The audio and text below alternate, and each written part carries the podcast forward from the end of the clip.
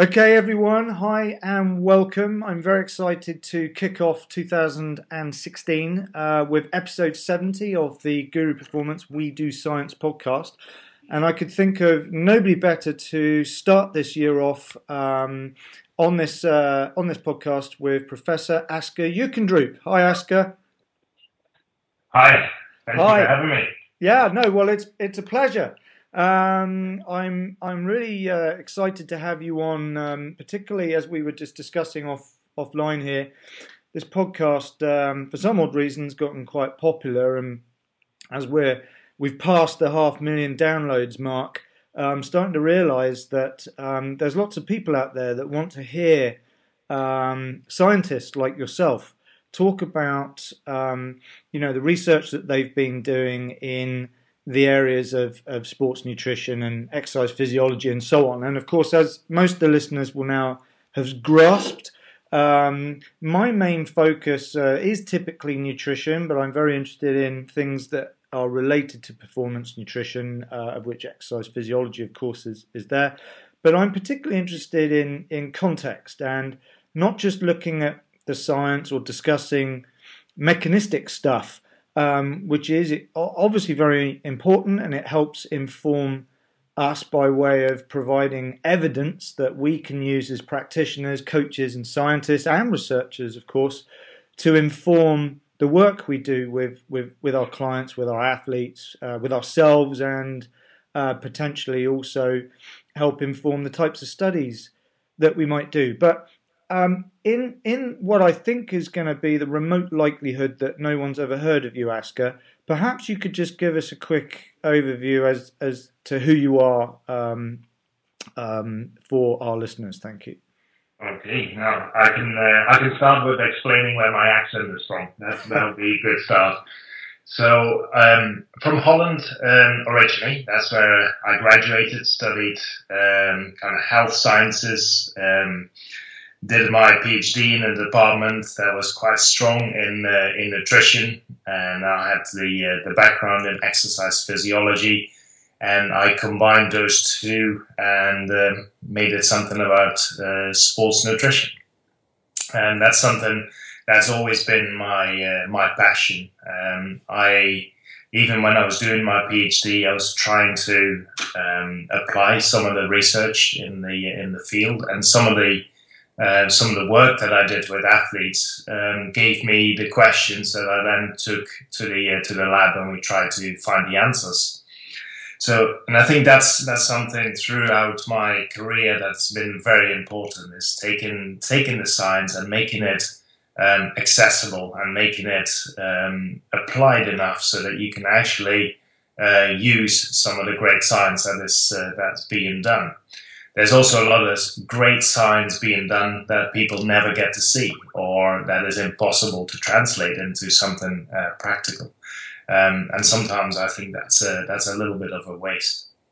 So after my PhD, I went to the US, lived there for a little while, worked at the University of Texas, and then I moved via Holland to the University of Birmingham.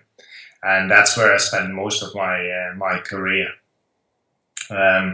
We did a whole series of studies looking at carbohydrate and fat metabolism, both in an athletic population, also in a not so athletic population. Everything from sort of elite sports to obesity, diabetes, with the focus being regulation of metabolism and a little bit of nutrition.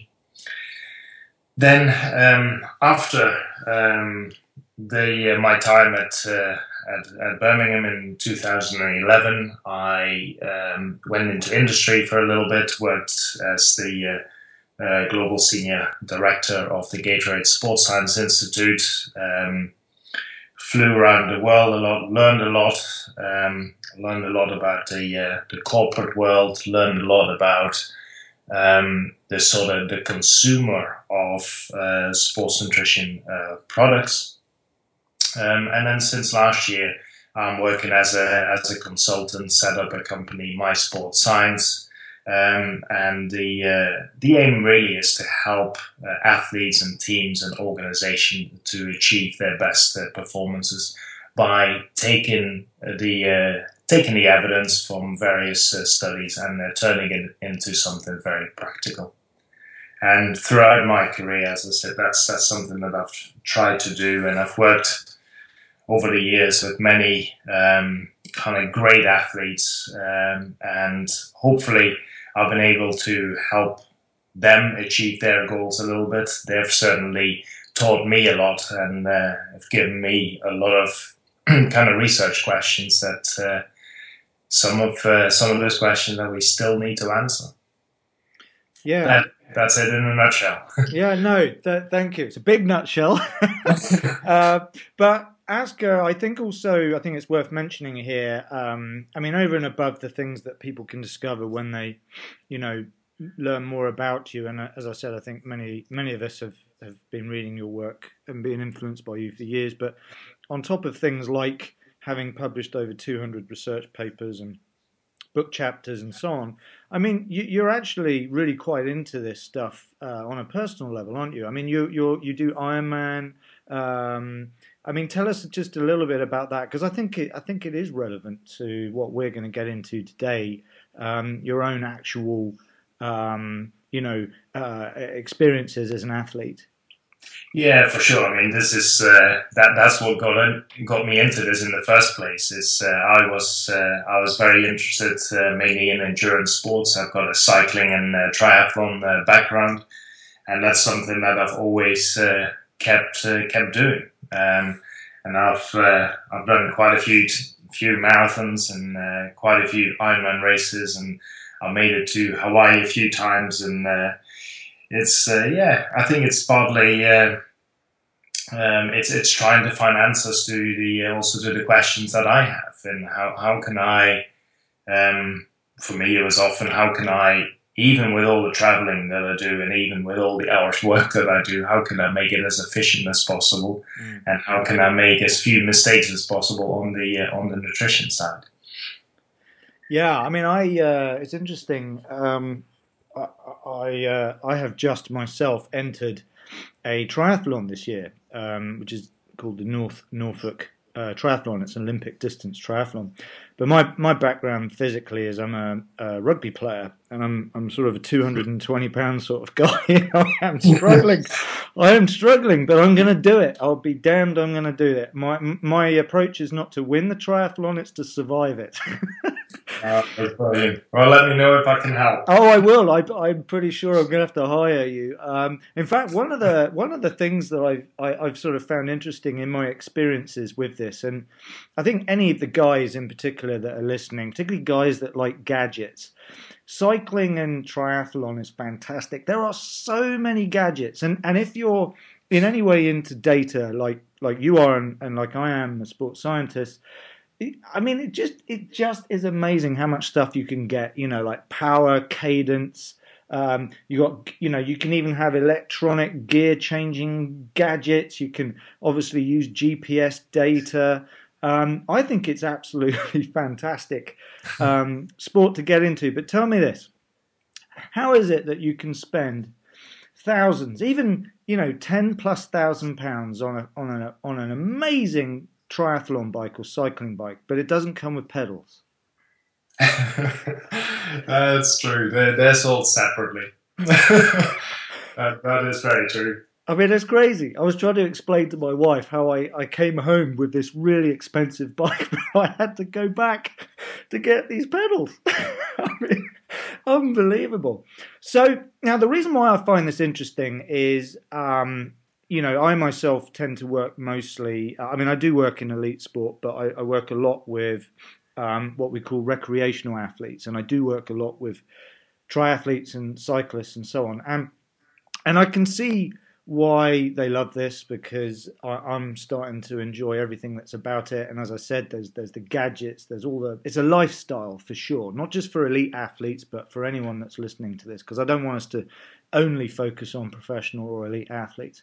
And of course, the Ironman is a classic recreational athlete who's immensely dedicated, but many of whom still work for a living. So I think that you know, this is an amazing area. But of course, you know, with all the obsession there is on, you know, on the bike, buying new upgrades for the bike that weighs a few grams less, despite the fact that the owner of that bike, the rider of that bike, has a few kilos or a lot of kilos of body fat to lose. And I guess, you know, that becomes something that I find fascinating in my work. I'm doing all these tests and assessments on my clients, but their obsession on buying the latest gear, which at best will provide them very marginal benefits, is a bigger priority for them, rather than things like, you know, their fueling, their body composition, and so on. I mean, is that something that you find also as a coach is something that can be difficult to get people's head around, you know, their priorities?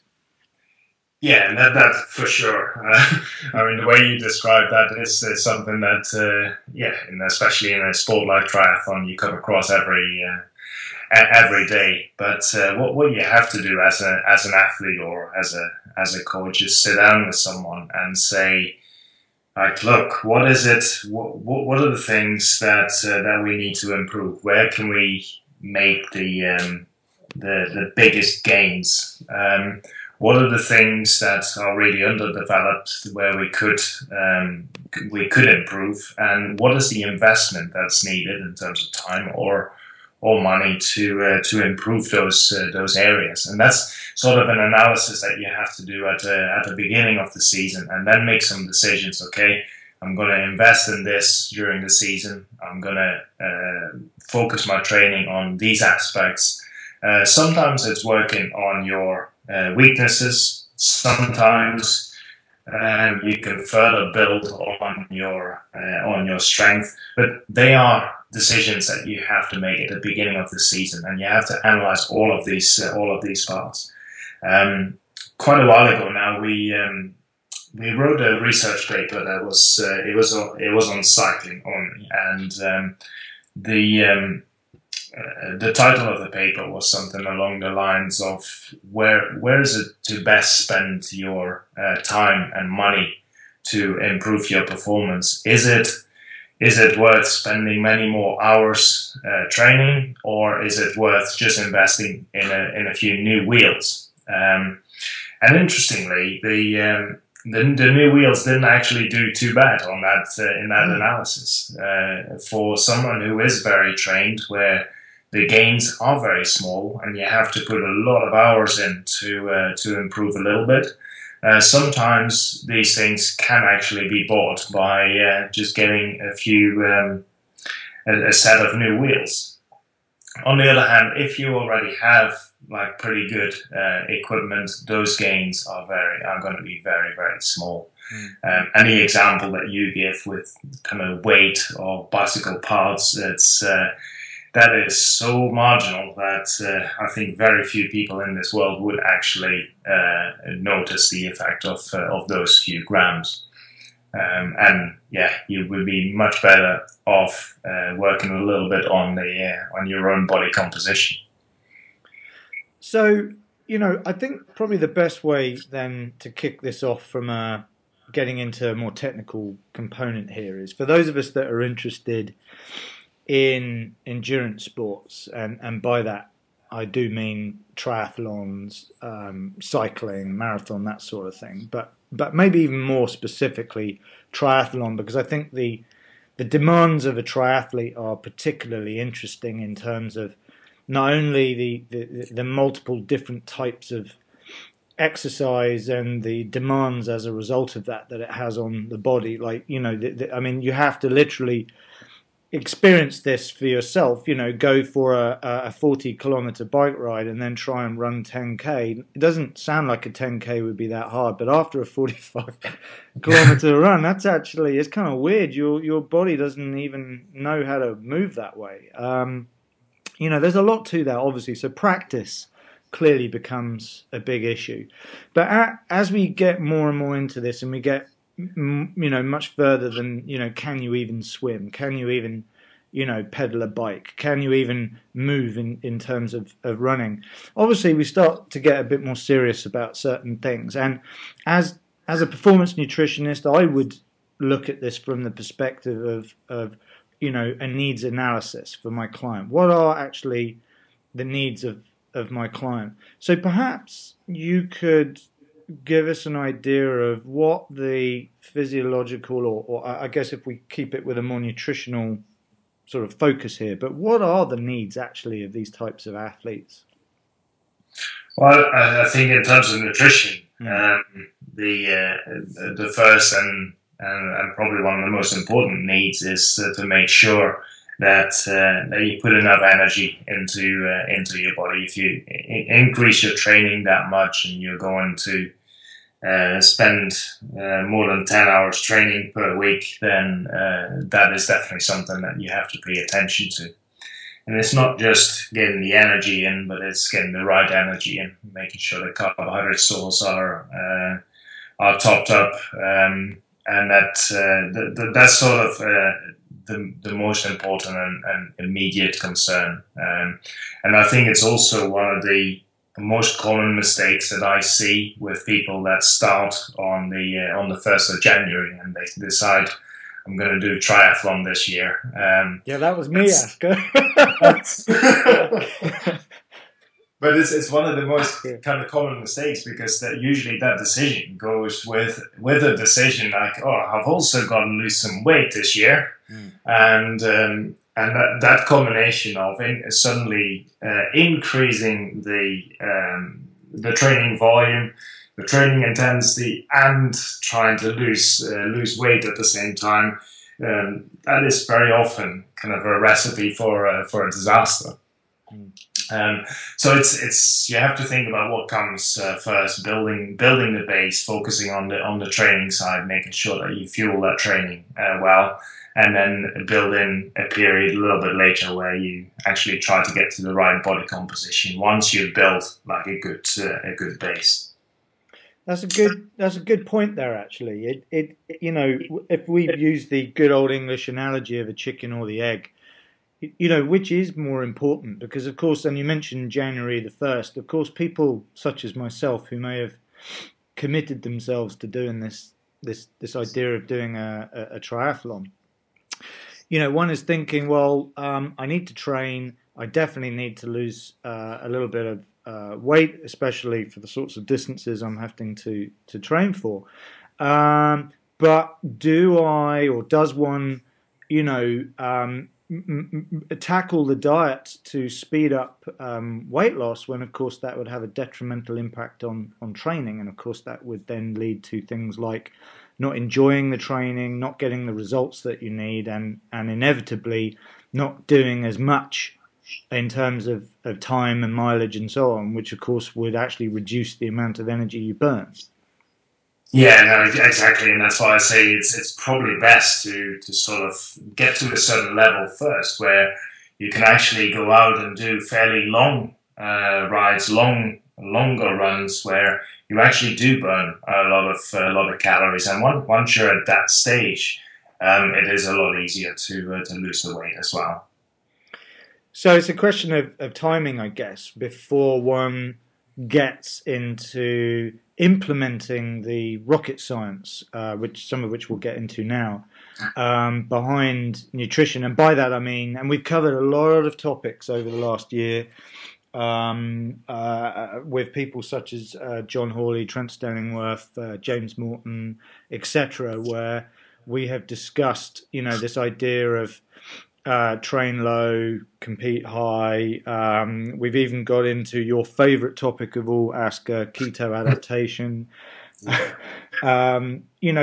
There's all these things, but of course people, they get into these sort of sexy, popular topics, don't they? About becoming, say, metabolically more efficient when it comes to fat burning and that sort of thing. And I know that you've done some great research in that area, but we get lost, which is why I like people to think about the context. the context in which the research was created and the context in which we should apply the stuff. Because usually, you know, there's benefits to all these approaches, but it's more of a question of when it's appropriate, not necessarily, you know, whether it's appropriate at all. Yeah, I think where part of the problem is that we live in a world now where everything is sciencey, everything has to be sciencey in order to sell something and in order to kind of write an exciting topic in a magazine. You got to sound sciencey, and that's why people go to kind of what is the latest science, what are the scientists talking about. But then the next step is where it goes wrong. It's like it's often those messages get taken out of context. They are simplified because now it's got to be translated to the so sort of everyone can understand it. And in that simplification, you make huge kind of errors because you make metabolism is not that simple.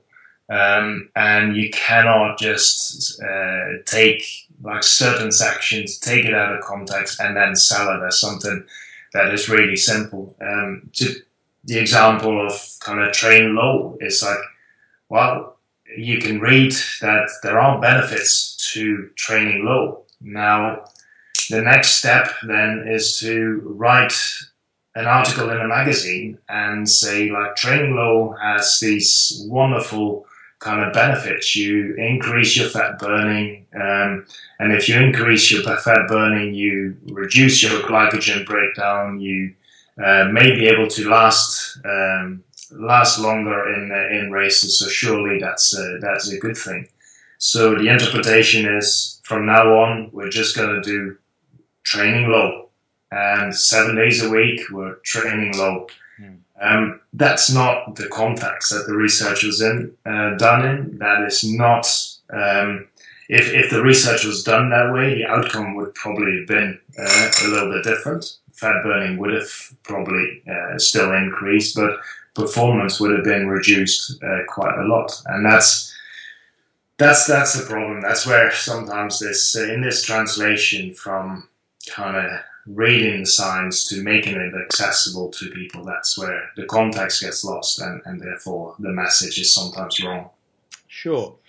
And, you know, and it's been a recurring theme throughout my podcast is the fact that there is a great deal of individual and inter-individual variability between people, which often isn't made explicit in publications out there, because they often don't show you all the data, therefore you don't realize that they're just publishing means.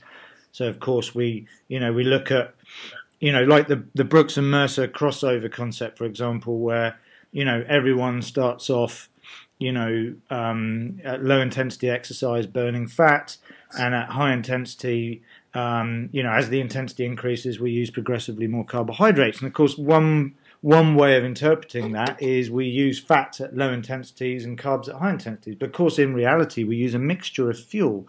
The other thing, though, and it's very much a context issue, is depends who we're talking about. I know people who they themselves would consider what you, for example, would find as an aerobic exercise to someone else who's not particularly fit. That might be a more anaerobic form of exercise. Just, you know, for someone who's really unfit, just going for a 3 or 5K run, even if they're just jogging, can be incredibly hard work.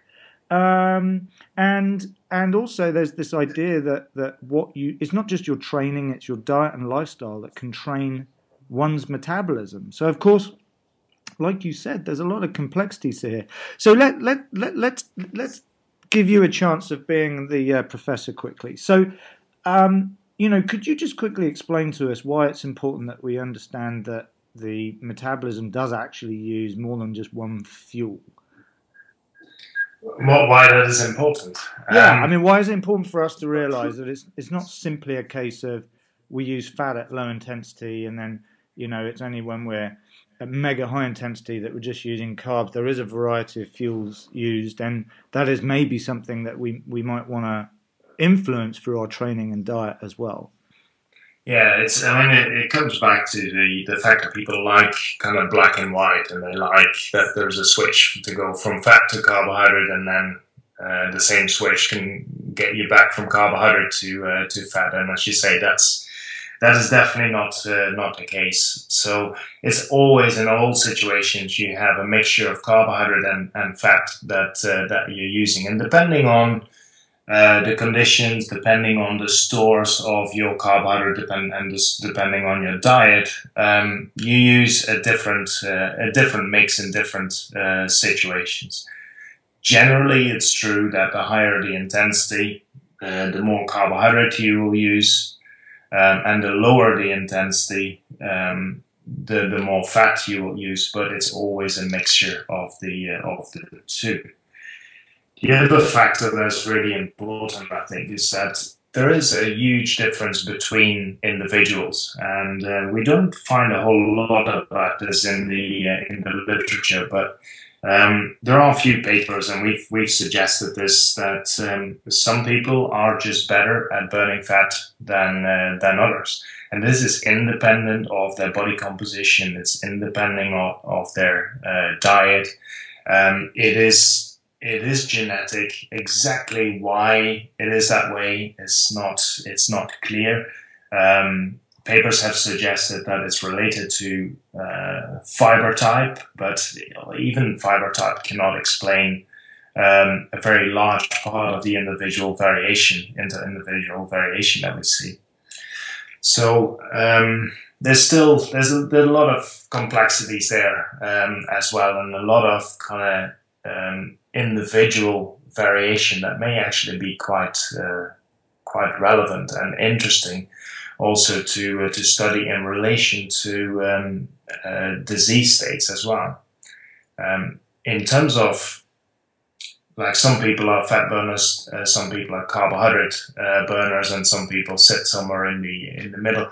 It doesn't seem to correlate very well with performance. So I think you can achieve at the highest level whether you're a fat burner or a carbohydrate burner.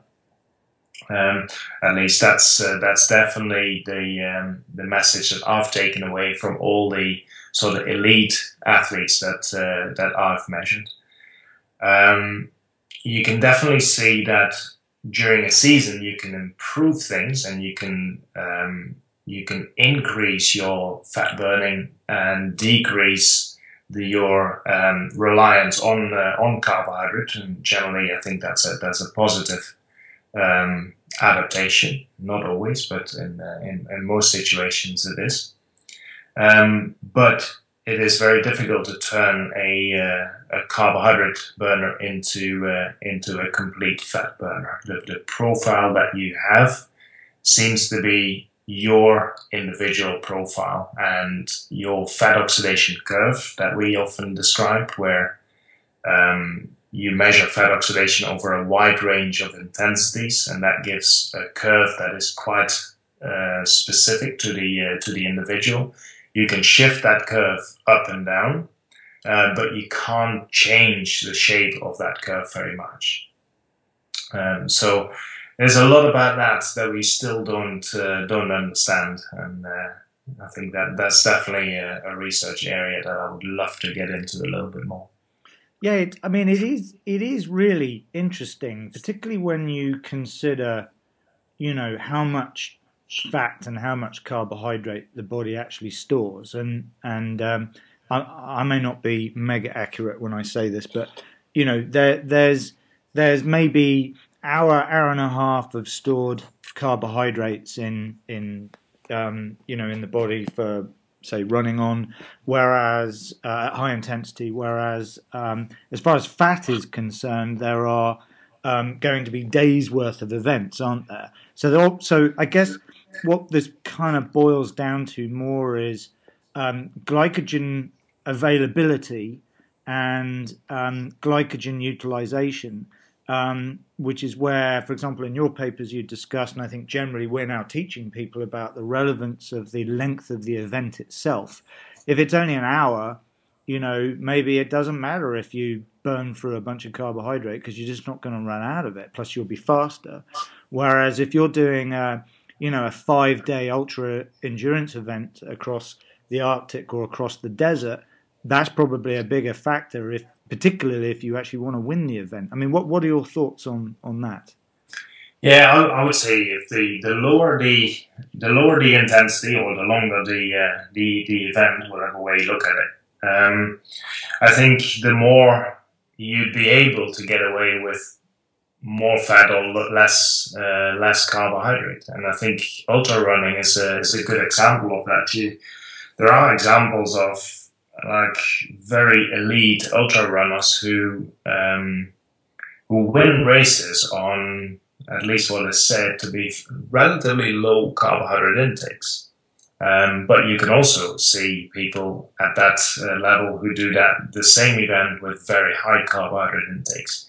So it just gives you more options. In those sports where high intensity is critical, either because it's a shorter event that is with a high intensity overall, or where the size of moments are really dependent on very high intensities. Cycling is an example of that. Then carbohydrate requirements are so critical that's going to determine performance. And in cycling, there's been kind of talk about people who are on like kind of lower carbohydrate diets, generally, I think the belief in cycling now is that you cannot sustain the intensity, and you cannot do that for very long. And the cyclists that have tried it, they've come and gone, and they've gone back to the high carbohydrate approach. So I think you learn very quickly by your mistakes, and I think trying that approach in a sport like cycling is a mistake. Yeah, I mean, I'm inclined to agree with you. I went for a phase of being somewhat obsessed by the whole improving fat oxidation sort of scenario, and I mean, there's different angles we could go with this. In fact, my colleague at Guru Performance, Scott Robinson, is finishing up his PhD work in this area. But one area of interest he has is how improving fat oxidation can have metabolic health benefits, which of course is another subject to the ones that tend to take up far more space than it should on social media. This idea of becoming keto adapted, and that's that whole polarized debate of everyone should be fat adapted and carbohydrates are the worst thing in the world. And of course, that's the whole context thing out the window again, isn't it? Yes, it is, yeah. Yeah, I mean, I do believe that there are benefits to becoming more fat adapted and to really develop your fat metabolism. But at the same time, that's not something you want to do every day and every time, because if you do that, it is impossible to train your carbohydrate metabolism at the same time. So you make one part of your metabolism better, but you make the other part worse. And that's why I always say you gotta train both. And it's a little bit like if you do kind of long, slow distance training or endurance sort of steady exercise versus interval training. It's not that you would do one type of training. You put together a training program where you do both. Some days you do interval training with very high intensity work in there. Sometimes you go longer and slower. You wouldn't think of just doing one type of training only. It's the same with diets. You wouldn't always be on a higher fat diet or a low carb diet. You wouldn't always load up on carbohydrate for every training session, and I don't see why you would do that. Sure. But that's very often how things get interpreted. You either train low or you train high. It's not you combine the two. Yeah, I like James Morton's analogy, which is about training smart carb as opposed to, it's not low, it's not high, just train smart. This, I guess, it's down this this area, which I kind of like the term periodization because my background, strength and conditioning, and I do like the idea of periodizing carbohydrates. But I also, I sort of, in my own head, I've come to think of fat and carbohydrates a bit like my left and right hand. I don't think it's a case of would I, you know, use only one or the other. I need them both. One may be more dominant than the other. One may be better trained for specific purposes, and with one of my hands or arms, I'm more likely to get more done just by virtue of those adaptations. But I think to think of one without the other is kind of asinine. Yeah, I agree. Yeah.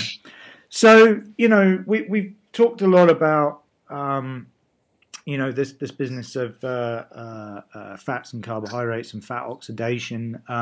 In a minute, I want to talk a bit about carbohydrate loading and a few other things about carbohydrate timing, because I think they're rather interesting, and you've done some work on this. But another area that you've done a lot of work on, and in fact, it's a test that one of the tests that we actually use in our own lab, is the FatMax, which you, I think, you know, we can credit you for the creation of the FatMax. Briefly, how did that even come about?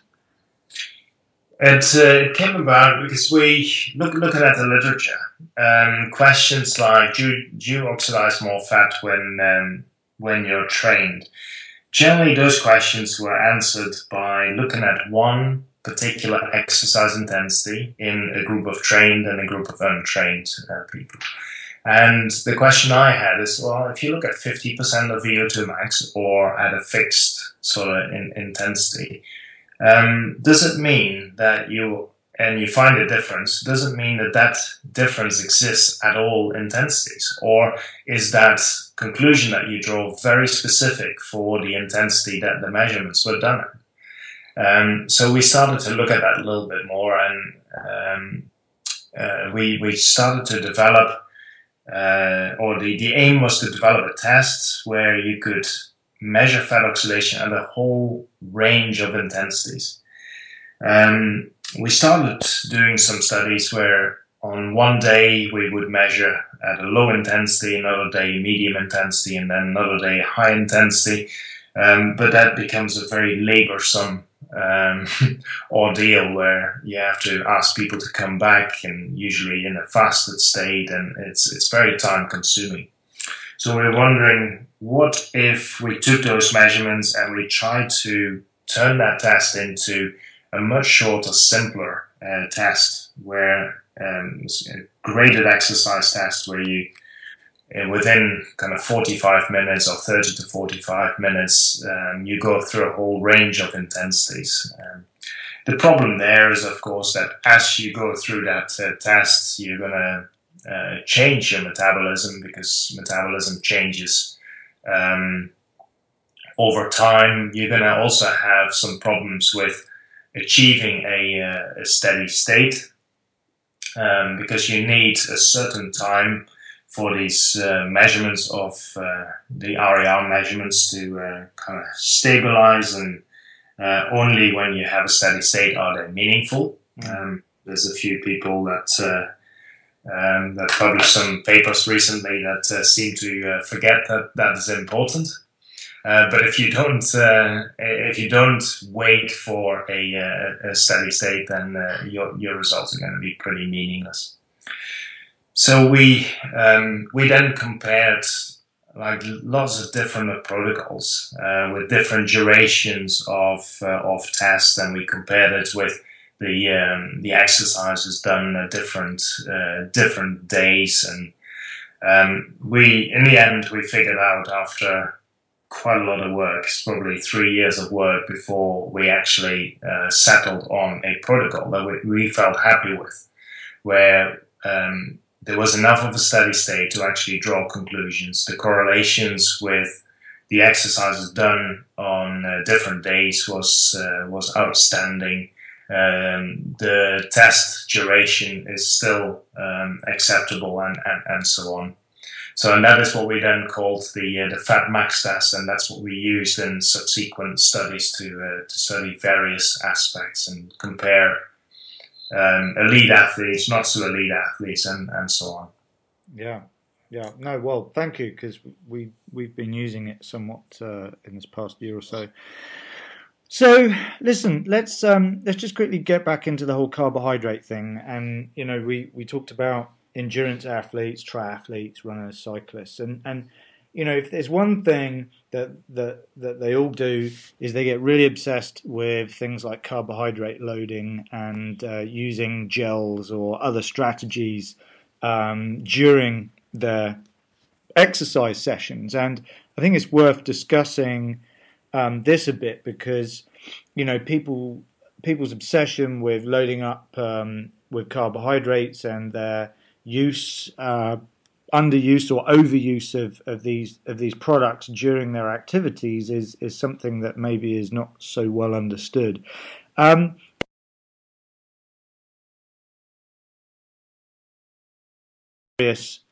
Training session, and I guess when I'm saying that, we should probably illustrate at what point carbohydrates in terms of pre, during and post exercise or event, at what point are they even relevant for us to take in exogenously over and above, you know, the daily diet. You know, where are we with that? Well, I think that we have a little bit of metal. I think it all depends on the duration of the exercise and what you're training for. So that makes a huge difference. And I think that the main purpose of using carbohydrate in training is to get used to training with carbohydrate and racing with carbohydrate. That is probably the main reason. A second reason would be to make sure that you can maintain the quality of your training. So anytime quality is important, or anytime you're training very specifically for your race, this is going to be a practice that is probably useful. There are other days where probably you don't need it because it is a lower intensity, the quality of training is not that important, or you're even trying to train your fat metabolism, in which case it's probably not a good idea to take a lot of carbohydrate. If the exercise or your races are going to be longer, definitely if it's longer than 2 hours, it is a practice that is good to use in training as well. So that once you get to your race, you know exactly what to do, you know what you can tolerate, and you can get to the recommended carbohydrate intake for your event. So I don't know if that answers the question. No, it does. I think that makes things quite clear. And, you know, with regards to actually taking in carbohydrate, I guess the burning question for lots of people is, how much? I mean, how much do we actually take? Do we just have a pasta party like they used to do and start, like, you know, many days out, or can we actually load up fully with a more reasonable quantity within a more reasonable time frame? I mean, where are we now with this? Yeah, I'll give you my sort of personal opinion. So in the 60s, we had the pretty extreme kind of carbohydrate loading protocols, and what that achieved is like extremely high glycogen concentrations in the muscle, and some of the measurements from those days are still amongst the highest kind of ever reported in the literature. So, but it was a very extreme approach, with a few days of taking no carbohydrates, then a few days of taking only carbohydrate, and with no training for a week. Not very practical. So the more kind of modern approach to it is, I guess, is a much more moderate approach, where you have a fairly high carbohydrate intake in the days leading up, and especially the last 2 days before an event. But my personal take on this is that the most important thing you're trying to avoid the day of your race is that your carbohydrate stores are not are too low.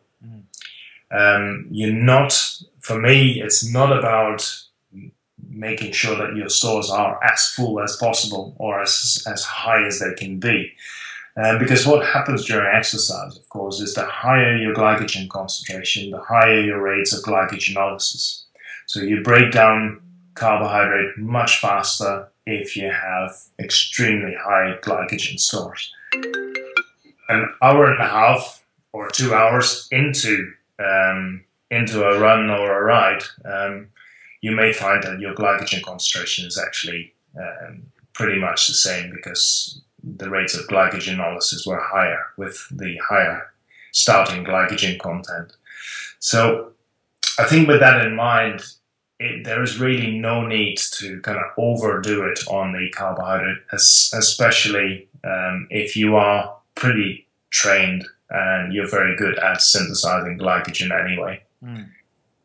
So I would definitely go for a more kind of moderate approach, always kind of avoiding that you start with kind of suboptimal glycogen stores, but no need to really overdo it. Yeah, so I guess, you know, what you're saying really is rather than being obsessed with loading, we you know, in order to ensure there's sufficient glycogen availability for what we're going to do, as long as our day-to-day nutrition is right, and then we maybe top it up, then that's the solution. Because I have read in some of your work and by some others, there are potential consequences, are there not, to performance or improving glycogen availability and or glycogen synthesis by overdoing the carbohydrates. Yeah, there are also consequences in terms of weight. Of course, every gram of glycogen is stored with 3 grams of water, so that's a consideration in some sports as well. Is it that weight gain? Is that something that you really want? And, so yeah, there are a number of considerations, but I don't think there's any need to kind of overdo it. No, great. So. With regards to utilising exogenous carbohydrates, whether it's a form of real food, whatever that means, or some form of supplement like a gel, you know, I know you've said roughly 2 hours, but, you know, people can get pretty obsessed about what they carry on their little belts or in their cycling jerseys. Assuming someone is getting their training right and they don't have any particularly significant issues with body composition, what do you feel is an appropriate strategy for those types of foods or products? Well, I would always, like, the starting point for me is always, what's the duration of your event? So if it's 2.5 hours or longer, I would even go as high, probably as 90 grams per hour. But if it's just below that, I would be in the range of 30 to 60 grams per hour. So that would be the target. Then the next question is, how will you achieve that carbohydrate target? And that's partly driven also by what your fluid needs are. So if you cover your fluid needs with a sports drink, that's going to be a major source of your carbohydrate. If you cover it with water, then you have to get your carbohydrate obviously from somewhere else. So it then becomes a bit of a puzzle to put it all together. But I think it's actually pretty simple. You figure out how much you need in terms of fluids, in terms of hydration. You figure out how much you need in terms of carbohydrate, which is mostly dependent on the duration of exercise, and you try and put the two together. in terms of actually availability, it doesn't matter whether you take gels, combine them with water, or you take a sports drink. The difference is that a sports drink is mixed before it gets into the bottle, and if you take gels and water, you mix it in your stomach. The end result is pretty much the same. With bars, it's a little bit different if you because fiber, fat, protein, they're parts of a bar, and some bars may contain a little bit more than others, but they're all factors that are going to slow down the delivery of your nutrients, your water, and your carbohydrate.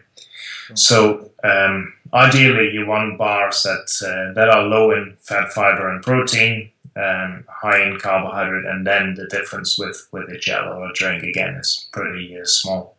And of course, like with all these things, as you mentioned, there's various ways that this can be done. You know, there's more than one way to skin a cat, as we like to say. You know, and many of them will work well for you. So I guess the main thing there is trialing these things, but certainly not on the day of your competition. Exactly. And that's why kind of training your nutrition practices in the weeks leading up to an event is extremely important. Figuring out what works for you. Some people don't like taking solid food at all. Some people cannot compete without taking something solid. So there are huge sort of individual differences there too that have to be taken into account. And actually, Asker, that's the perfect segue to the last sort of area I wanted to get into, because we're running out of time here. A couple of years ago, I heard you give a really interesting lecture at the International Sports and Exercise Nutrition Conference, and it was to do with training the gut. Now, anybody that has any experience with this, endurance events like triathlons, for example, either personally themselves or have seen someone else suffer from some pretty horrible gastric distress during the event itself, which I don't suggest anyone Googles this, but of course people will now that I've said it. But there are some images out there where there are athletes who've unfortunately had runner's trots, where the contents of their guts and bowels inevitably have ended up coming out the orifices. But simply just not eating is not always the solution to that, because as you've pointed out in some of your work in this lecture that I heard, that part of the solution may actually also be into training the gut to deal with some of these things. Could you elucidate a bit on what I was saying there? Yeah, so training the gut, I think, is actually a critical component of kind of endurance training, and the longer the events, the more critical this becomes, and it's really for two reasons. One, and they're somewhat related, but the first one is the area that you mentioned with stomach comfort, GI problems. But the other area is actually that you can also upregulate transporters in the intestine and improve the delivery of energy, of carbohydrate, by training the gut. So it is something that I think should be part of every athlete's kind of regime. It should be built into the kind of weekly training program. And it's related also to the fact that you just need to train what you're going to do on race day. The evidence of the improved absorption is quite strong, although mostly based on animal work. But you can, within a few days, you can see an upregulation of the SGLT1 transporter, and the number of transporters increases actually quite dramatically in just a few days on a higher carbohydrate diet. There's one study by Greg Cox done in athletes, and they increase the carbohydrate content of the diet slightly, but mostly by giving athletes carbohydrate before, during, and after their training. And they saw that the ability to use carbohydrate from a drink was dramatically improved. So that's an important area, and in terms of GI problems, I think just practicing the fact that you're out there at a pretty high intensity and you still have to consume a lot of fluid and carbohydrate. That is something that needs to be practiced. If you've never done that, then I think it's very predictable that your race is going to be a little bit of a disaster, but it is extremely trainable, and all you have to do is look at these. I'm not a big fan of these, but these kind of eating contests. The amount that those people can eat is just phenomenal, and it's just by training the gut, and it just shows that. I think the world record is 69 hot dogs in 10 minutes. Those are kind of figures you can't even imagine, but with the appropriate training, you can actually get to that. I suspect that he's not going to be going for a run immediately after that. Oh, no. But, that would be not so pleasant. So also, as you were saying that, I think we've got to bring this to a close now. But one problem with people generally, and this goes for anything, is their initial experience dictates to them, whether or not something works or not. And we see that, of course. Right now it's sort of popular for people to be discussing what sort of diet, whether it's a detox diet or a gluten-free diet, and of course. They do it once and it works. They lose weight a couple of days later. Weight, obviously, not body composition wise, but it must work. Or they try something and they get a bit of bloating and therefore they're intolerant to gluten. But of course, they're not giving the body a chance to adapt to this thing. So I guess it's also important that we allow the body to adapt, like we do for training. It's not unusual for someone to experience soreness after an initial few weeks of training. Well, the same thing might happen when we're trying to train the gut or the body generally to interact and tolerate with a food that it hasn't normally interacted with. No, absolutely. I think the human body is extremely adaptable, and just going around the world seeing how people function very well on completely different diets. Some that are very high in fat, some that are very low in fat and high in carbohydrate, but they seem to function quite well. So it's extremely adaptable. So I've mentioned this a few times before, and for all the we call this We Do Science, You've got an immense amount of knowledge, education, and research publications. I've done. This is the 70th episode, and at least I think something like 65 of them are PhDs, and maybe over a dozen are professors like yourself. But ultimately, am I making a fair statement, Asker, when I say we really don't know very much, do we? No, and there's also the more you know, the more you realise how little you know. So that's for sure. Yeah, but that's exciting, and that keeps us in the job, right? Yes, exactly. Yes, I'm hoping so for a long time. So, speaking of which, how can folks find out more about you? You've mentioned your mysportscience.com website, which is an excellent way of keeping up with the latest in sports science, of course, particularly with all the blogs and articles written by yourself and your guest authors. Is a very good way of getting the science, but helping us all understand it a bit more. So there's mysportscience.com. But do you what about Twitter? What's your Twitter account for listeners? My Twitter account is @Jeukendrup, which is JEUKENDRUP.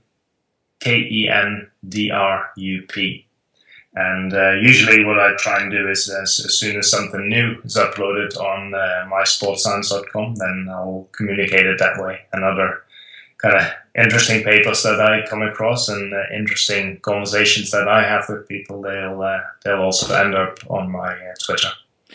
No, that's great, and I'll add all of this to your page with this podcast on our website under the resources. That way, people can come across. But I do have a burning question, and you know, because sort of English is very much the international language for sports science. But have you actually had to publish any work in you know, in Dutch, for example?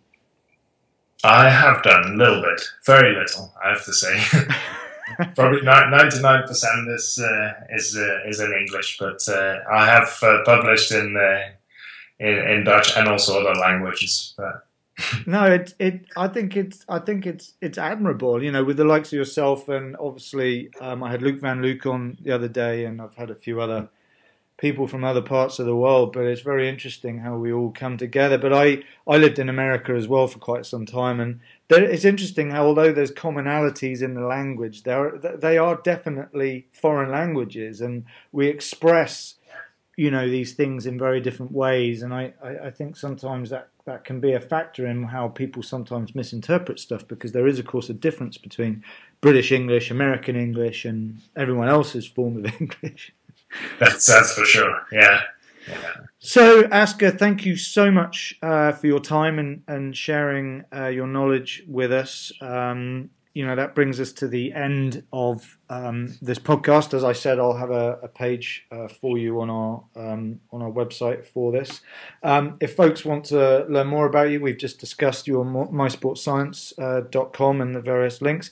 If people want to find more about this podcast and the other activities we get up to at Guru Performance, just type in guruperformance.com. That's both our our clinic and laboratory in London, as well as our educational things that we do. And I, of course, am the program leader for the MSc in Sports Nutrition at Middlesex University, and the ISSN diploma, which you can learn about at guruperformance.com. So thank you, Asker, for your time, and perhaps we'll get you back on soon to talk about something in the near future. I would love that. Thank you very much, and keep up the great work. Thank you. Thank you very much. And I, of course, am Lauren Barack. Speak to you all very soon.